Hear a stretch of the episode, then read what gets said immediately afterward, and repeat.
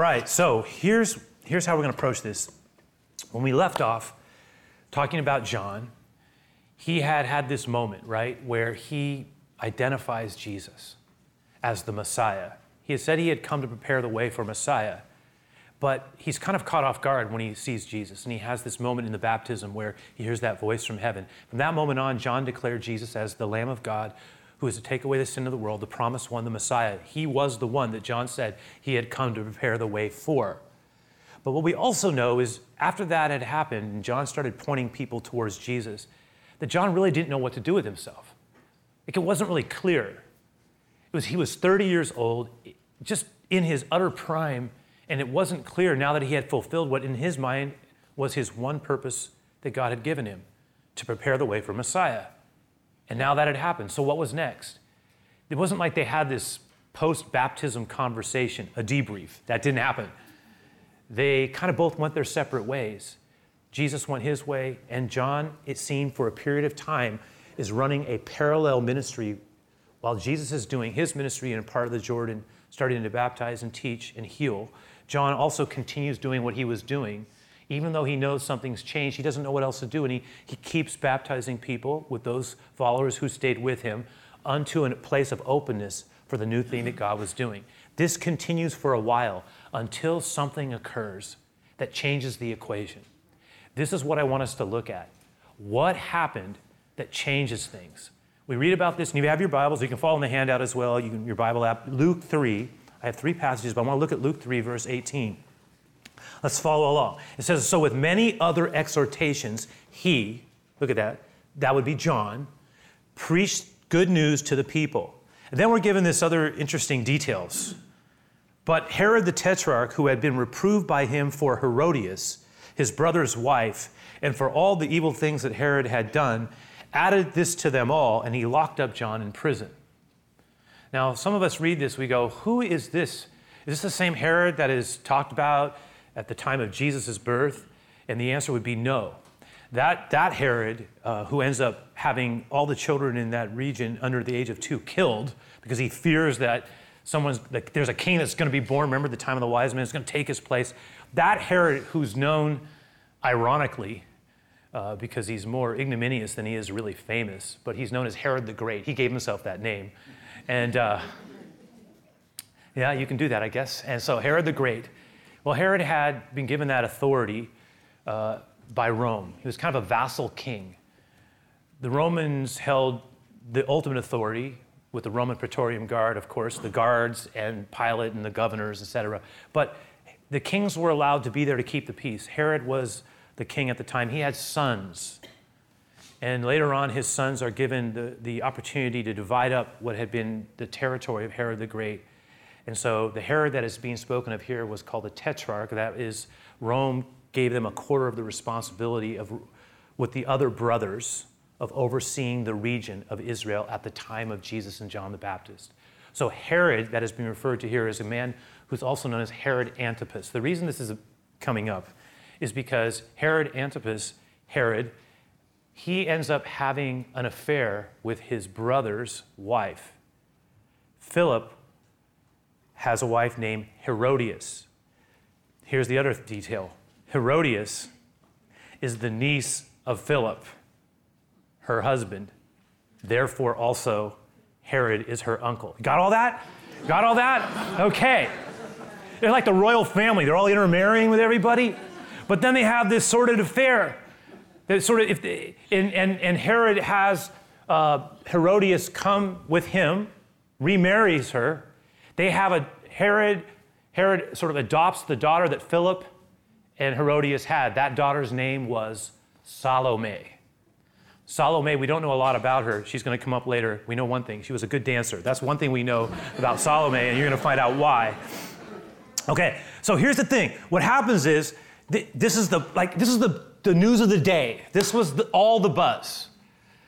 Right? I mean, it would have made if I was I was thinking about it, it would have been like this controversial headline, this sordid affair, much discussed by, you know, if it was today on social media, everybody would go back and forth on this. I mean, I guarantee you it would be the lead story on TMZ. No question in my mind right now about that.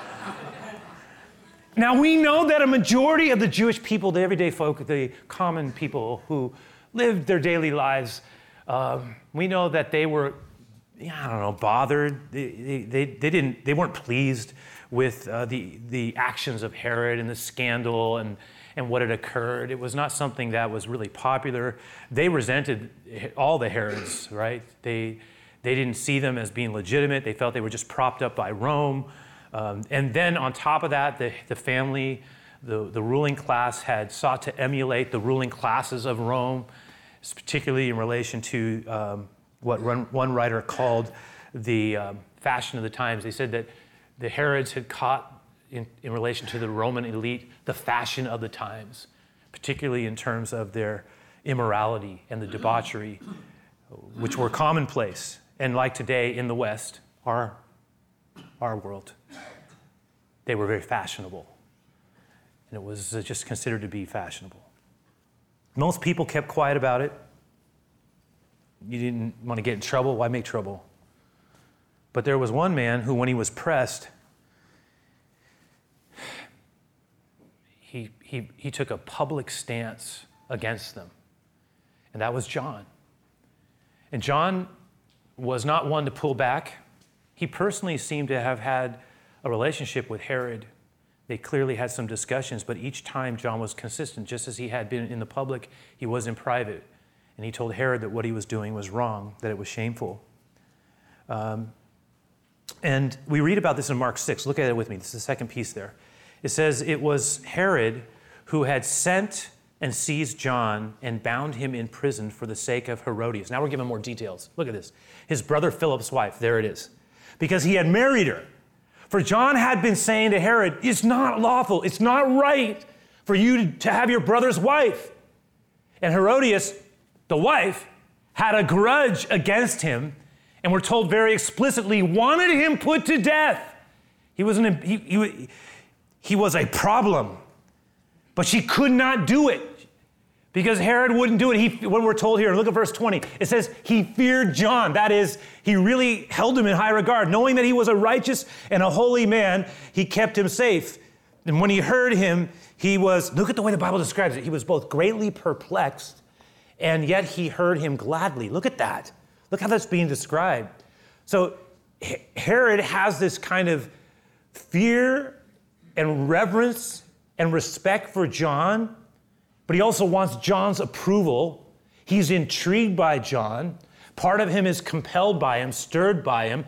Herod has this kind of religious side to him. John's charisma, his um, prophetic bent, and all out kind of thing for God. It really appealed to him. And, and Herod, um, on top of that, we might, how could we say it? Um, Herod had this superstitious kind of spiritual side to him. And he knew that John was from God. And he loved, it would seem, to listen to John talk about spiritual things, the scriptures. And he, he really loved everything about John except, except his traditional views about marriage and morality. And even that he would put up with if John would just tone it down. Right? That's what's going on here.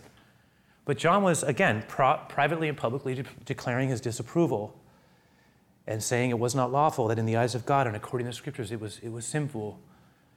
And Herod was not amused.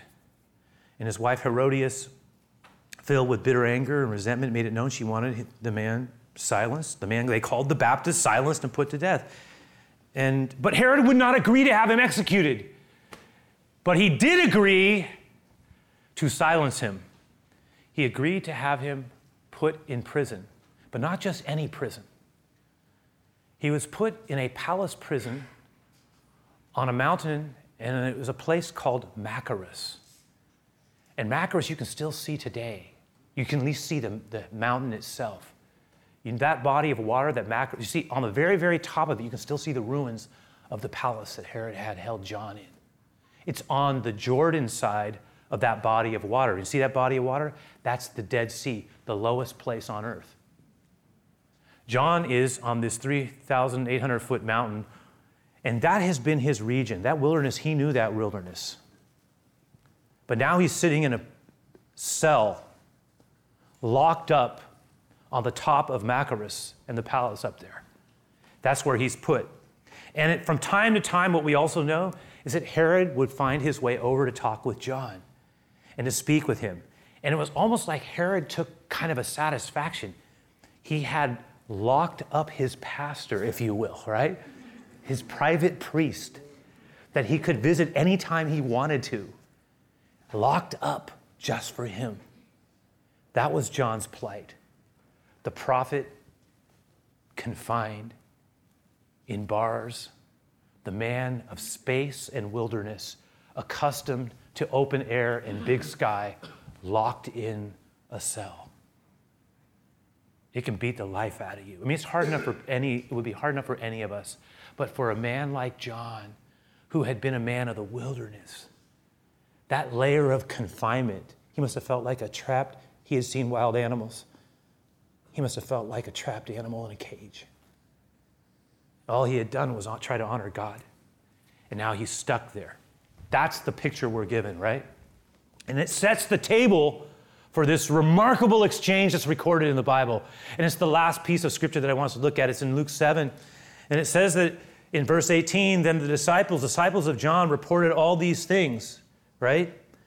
Because what would happen is, although, now stay with me, although John was confined in a prison cell at the top of Machaerus, he was allowed to have visitors, and he would have some of his disciples from time to time come, and they would talk. And one of the things we clearly can see what they're talking about is they want to, John wants to talk to them, hey, tell me what's going on with Jesus. Remember, he, he has said Jesus was Messiah, and, and he's, he's having these discussions. It says the disciples reported all these things to him, the things that Jesus was doing. And here's the problem for John, on top of the fact that he was in a place that was just beating the life out of him, he's hearing these reports about Jesus that don't really line up with his expectations. And it's almost like, because Jesus and John were so different. I mean, John is this ascetic, right? He's pulled out of culture. He's speaking on the outside into culture. Jesus, so different. Jesus is moving in a way that John wouldn't have. He's engaging people, even corrupt people. And he's talking about how the kingdom of God is present for them. And he's engaging in the, the life, um, and he's, he's eating and he's going with them and he's participating in life, not abusing it, not abusing it, but he's participating in it in a way that was very different than what John's envisioned. And on top of that, John was thinking Jesus was going to bring certain things to play, and they're not happening. And so John starts to, what, what did he say? Right? They're having these discussions. So finally, what we're told here is that John gets to a point where this is, listen, he, he's not sure if he got it right. I see him standing there again by the bars looking out and, and, and beginning to, to hear the reports about Jesus. And in his depression, in his discouragement, in his loss of freedom, in the darkness of his cell, so alone, so confined. And then to hear these stories about Jesus, he begins to wonder did I, did I get it right? Did I get it right? I mean, there was no mistaking how he had felt. Remember the first time they meet, John's not expecting Jesus. He doesn't think that Jesus is the one. He baptizes him, but there's something that resonates in his soul that says, This is the one. And then he hears this voice This is my beloved Son, whom I'm well pleased. Sees this sign, like a heavenly sign, like a dove, something like that. John's convinced he's the one. But then, as the months go by, and as John is in this place, he begins to wonder if maybe I, maybe I got it wrong. Um, you know, he said that he was going to usher in change. I don't see any change. He said he was going to set I, what the scriptures say he was going to set things right. There's nothing being set right. It's starting with, you know, nothing seems to be happening. And then again, you, it's almost like John is working this through. Did I make a mistake? Uh, is he the one? Maybe I just like felt something, but he's not the one. He's just like the one to, to, to lead us to the one who's actually going to come after him. Is he the real one? Right? You know what we need? Okay, this is what I need you to do. I need you guys to go back to him. I need you to go find him, and I need you to tell him this. Listen to me. You tell him, John has a question for you. Tell him this is the question Are you the one? Just want to double check here. Are you the one, or should we be looking for another? I, be specific. Look what happens. Are you the one, or shall we look for another? Okay, so look, look what it says. It says, they go to Jesus and they say that. John the Baptist sent us to you, saying, Are you the one who is to come, or shall we look for another? John, John asks a question. He wants to double check. He wants you to answer this question Jesus does not immediately answer the question, he doesn't stop what he's doing. It almost is like try to imagine them coming, they make this request, Jesus doesn't engage them. They're on the side, and he starts, Jesus just keeps on doing what he's been doing. It says, Look, this, in that hour, he healed many people of diseases and plagues and evil spirits. Physical and spiritual movement, on whom many were blind, he bestowed sight. It's like Jesus is this master healer, rearranging DNA at a level that goes even beyond what we can presently do now. And we can do a lot of things now that would have seemed like science fiction to generations ago, but, but we, our knowledge is still growing. But the Lord was able to heal with touch and word and rearrange things immediately, the great physician. Go and tell John what you have seen. He says to them now, Look, this is what I want you to do. You go back, you wanted to, you had the question for me, here's your answer. You go and tell John what you have seen and heard. Tell him this the blind receive their sight. Tell him this the lame walk, lepers are cleansed, their skin restored, and the deaf can hear. The dead are raised up. I tell you, the poor have heard the good news preached to them. You tell him that. All the prophetic things are coming to pass. John will know what I mean. Oh, and one more thing. Tell him one more thing. And this one catches us off, us off guard. I don't think anybody would have expected it. Tell him one more thing. Tell him this Blessed is the one who is not offended by me. Even more literally, it means, Blessed is he who finds no occasion to stumble in me. It was actually a gentle and beautiful word of caution he was saying, in effect, and I quote the great expositor G. Campbell Morgan, he was saying, John, if you cannot understand my method, I ask you to trust me.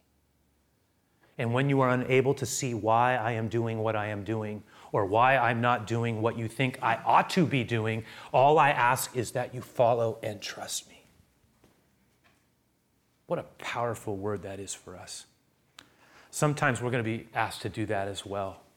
So, what I want to do is drill deeper and approach this from an all in perspective. And let me put this on the board, especially for those of us who are taking notes and thinking about these things. Let me suggest this about all in and the way Jesus moves with John. All in realizes that there are going to be times in life, and I wish it wasn't so. I do.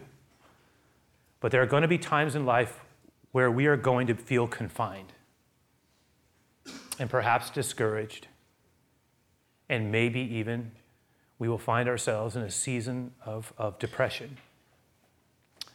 I, I wish, again, I wish it wasn't so, but it is, that's real. You know, sometimes feelings of, of something is wrong and I can't solve it. Something's not fair, it's not right, I'm stuck. Can't get out of this, it's not going the way I thought it was going to go. That feeling can lead to a frustration. That frustration over time can lead to a place of, of real discouragement. Deep discouragement sets in.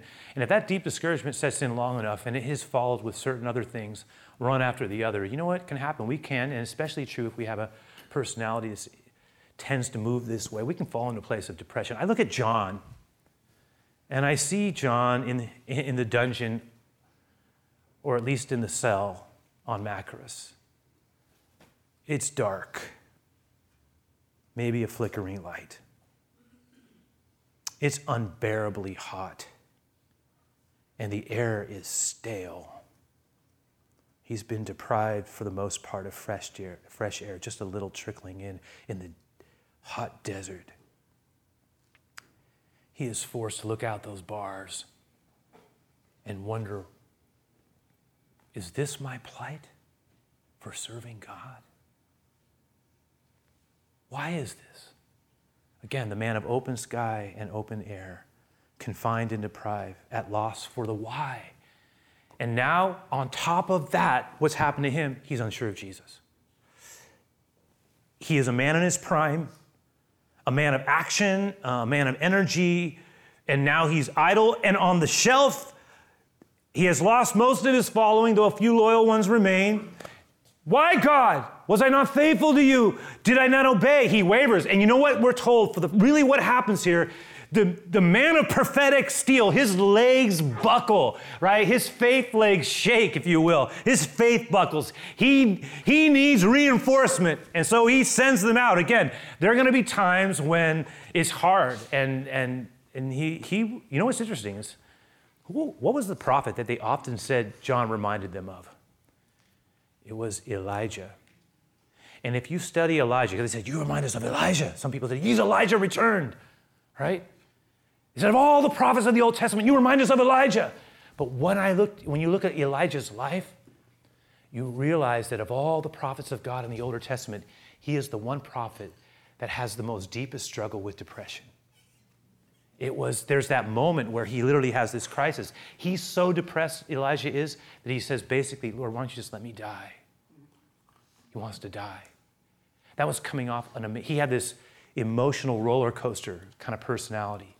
He could be way up and then he could come down into a huge dip. And I wonder uh, if John was a little bit like that, right? Was his was and he started thinking about it, and it was his fate to languish in this this awful place because of the whim of some vacillating, spineless puppet king and his cruel wife. And now I'm here. For how long? I don't know, right? It's just, and then I don't even know if Jesus is the one I thought he was.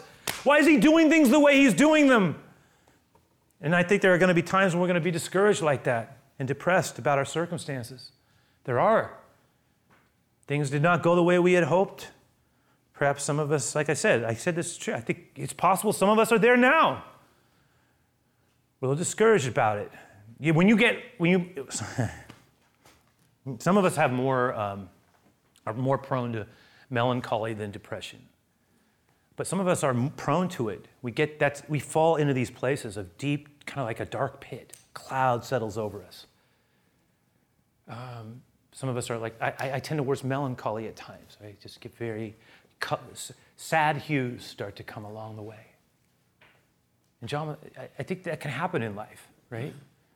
And you just can't get stuck there. Um, I, again, I fall back to the words of Jesus to our questioning prophet. What does Jesus say to him? What does he say? He says, Blessed are the unoffended of me. Um, Vance Havner. No, no, that is, oh, by the way, blessed are the, the unoffended of me. Do you know what that is? That's sometimes called the forgotten beatitude. The Beatitudes of Jesus recorded on the Sermon on the Mount, many of us know them, we've read them. But this is sometimes called the forgotten beatitude, the forgotten blessed. Blessed are those who are unoffended of me. What does that even mean? What does that even mean? Vance Havner, who was Billy Graham's favorite preacher, he was an old country, kind of backcountry uh, preacher. He, he said this, he took that, he says, Blessed is the one who is not offended of me means this. This is what Jesus meant, he says. Blessed is the one who doesn't get upset by the way I run my business. For those of us who would, who would be all in, remember this.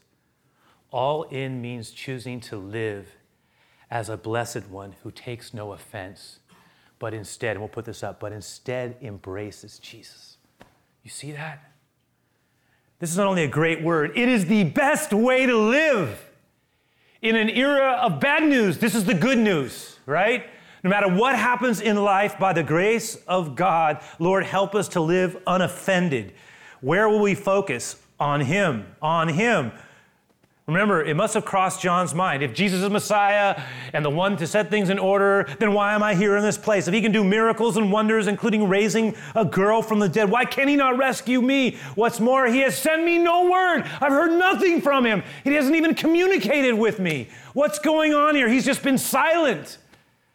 John, tell him this let it be. Blessed are those who are unoffended of me. Wow.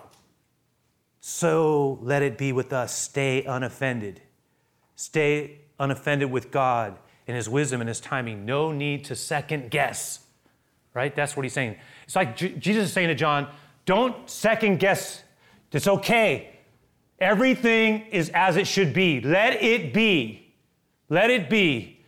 And that is a great principle. Don't make God, when we're in trouble, and I've told a few people this from time to time, I said, don't pull away from God because you're having trouble, that's the time when you get close to God. This is the exact opposite. Like, don't make the Lord your enemy. It's such a temptation. Like, why did you do this, God? Why didn't you show up for me? Why did you let this happen? I said, don't, don't go there. Don't do that. John's stuck. He's confined. He's feeling awful about the life that he has. Now he's questioning Jesus, and Jesus says, Look, you need to, you need to, don't, don't go, don't be offended over me. As a general principle, we need, we need to trust that God knows what He's doing. But on top of that, as a, so the principle specifically is don't be offended by Jesus. But in general, the principle is this don't be offended, period. Stay unoffended. Blessed are the unoffended. Stay unoffended with others as well. You understand what I'm saying? Life is too short to be anything but grateful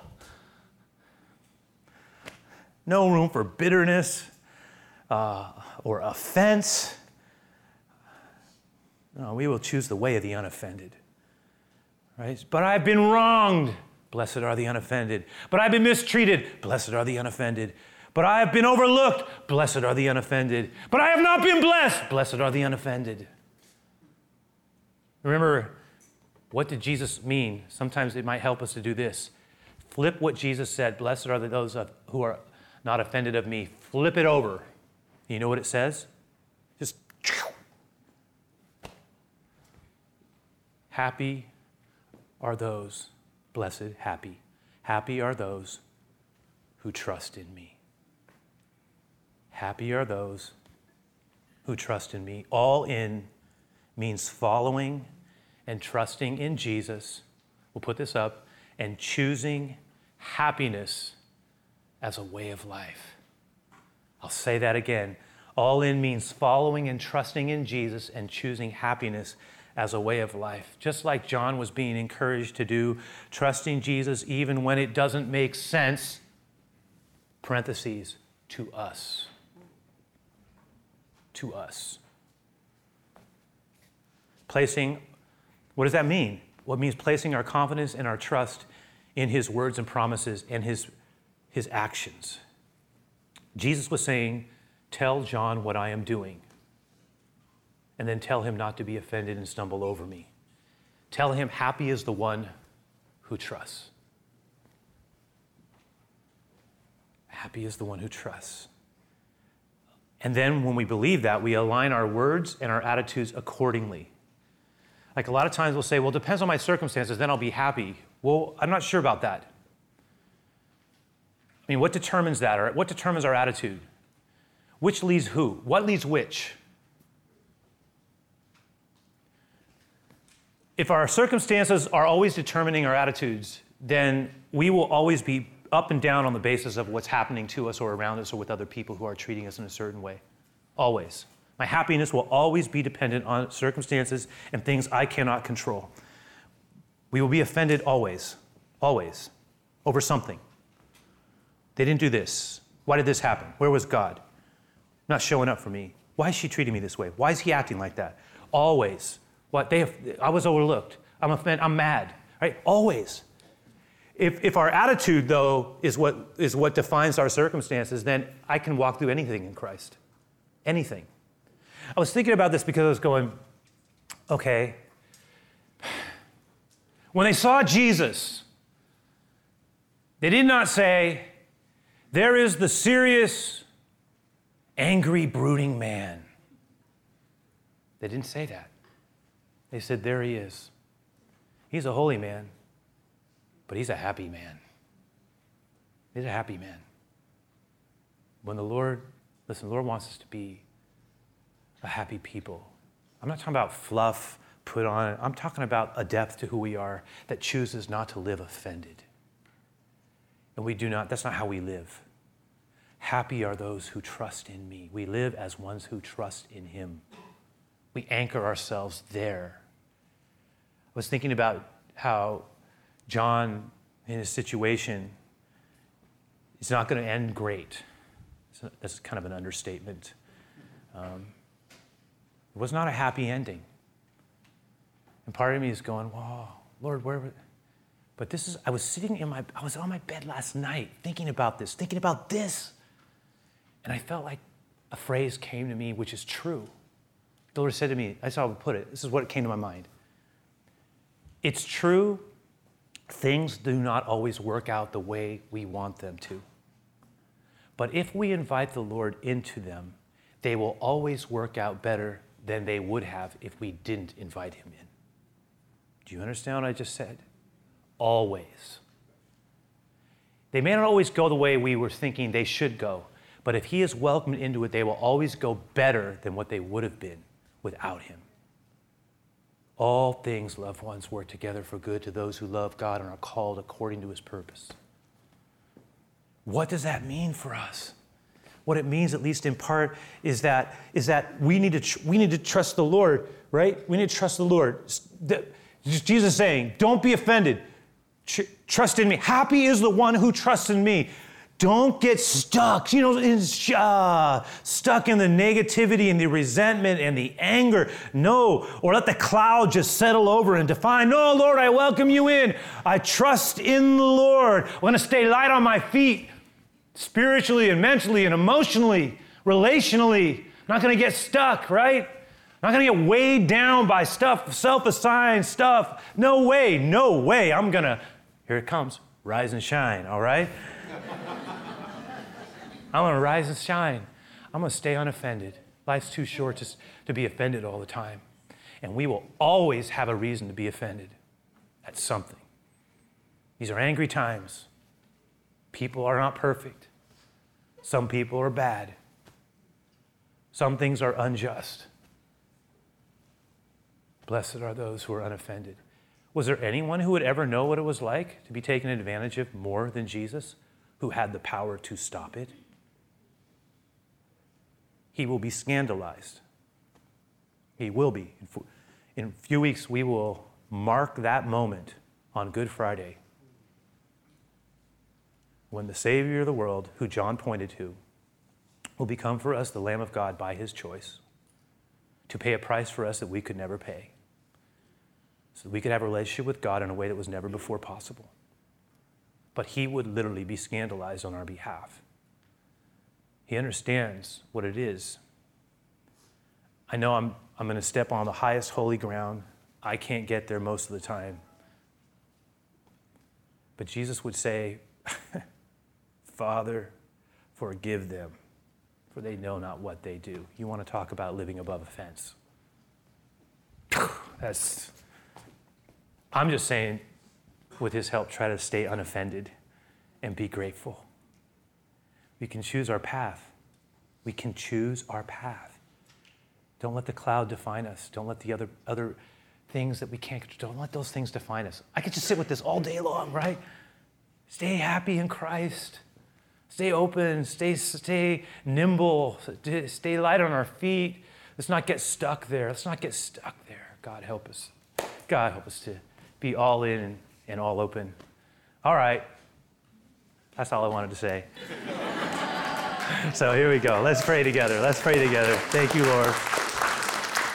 All right. So, Lord, I, I, I ask that you would be with us as we close out this service to just remember. Um, to stay light on our feet and unoffended in our heart, to not really question you, but to trust you in love and allow your happiness to define us, to let us live as ones who are blessed. Blessed. Let us be the blessed and then the blessers. I help that, Lord. Help us not get stuck in offense, um, stuck in the pains of life or the hurts of life. No, that's not our call.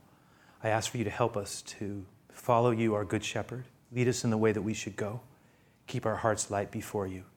Just ask for your blessing. Bless all who are here as we go our separate ways into this week. Bless our time of giving. Many of us honor you so faithfully as part of our life. May you be honored in it. In all these things, in Jesus' name, amen.